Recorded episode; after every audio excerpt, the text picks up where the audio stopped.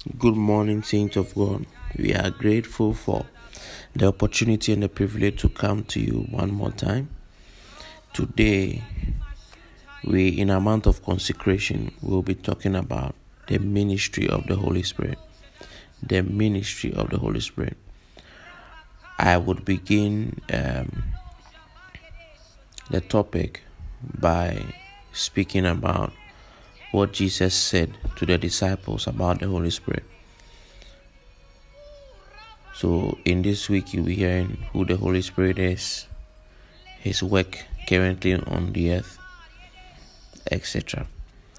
So, John 14 17, the Bible says, Even the Spirit of truth, which is the words of Jesus, is, is speaking, is speaking to the disciples the disciples. In fact, let's let's start from 60. It says that, and I will pray the Father, he shall give you another comforter, that he may abide with you forever. Abide with you forever.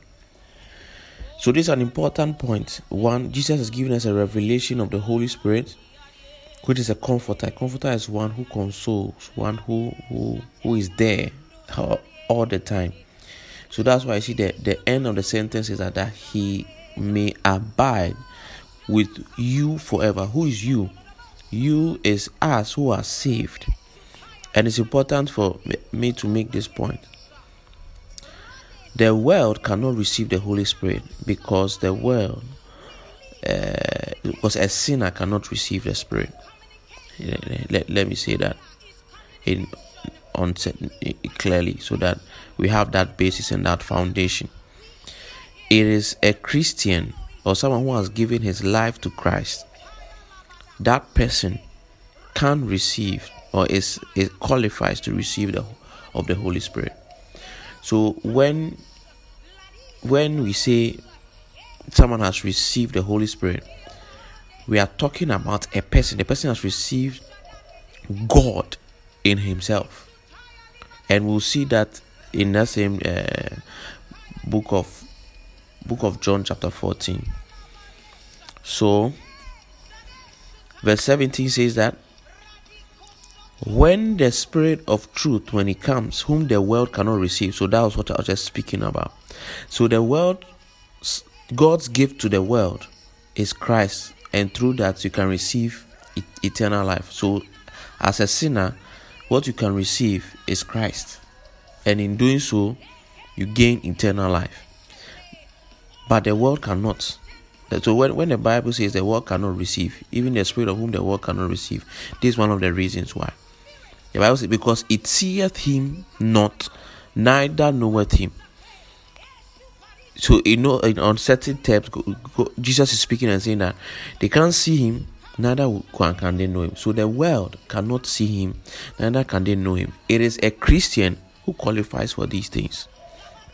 But you know him for he dwelleth with you and shall be in you. So Christ is saying that we know the Spirit, for he dwelleth with you, which is the infilling of the Spirit, and shall be in you, which is the indwelling of the Holy Spirit. So his this this message is quite profound because Christ is saying that the indwelling of the Spirit put in the life of the believer reproduces the life of Jesus in the heart of the believer unto salvation. And the infilling of the Spirit reproduces the ministry of Jesus Christ with power and boldness. With power and boldness. With power and boldness. So, in our receiving of the Spirit of God, number one, let us note that we are receiving God Himself in us and there's a lot of theological debate about that. But we are receiving the third person of the Godhead. We need to understand that the Holy Spirit is not an it. The Holy Spirit is a he has a personality. The same John 14 26 says that, but the Comforter, which is the Holy Ghost, whom the Father will send in my name, he shall teach you. He, this is, a, this is the, the Spirit talking, he shall teach you all things so it's like it's a person. It didn't say it shall teach you all things. So the one of the dimensions of the ministry of the Holy Spirit is that He's a teacher.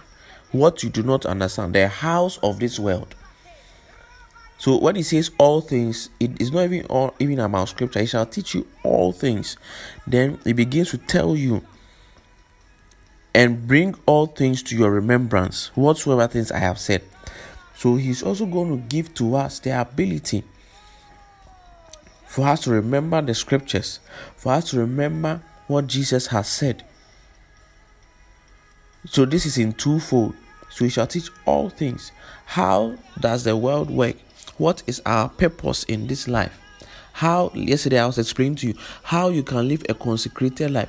All these teachings that we have been given for the month of the whole month of February and even in the previous months, any teaching you hear is inspired by the Holy Spirit. The final authority is the Holy Spirit who is speaking to you.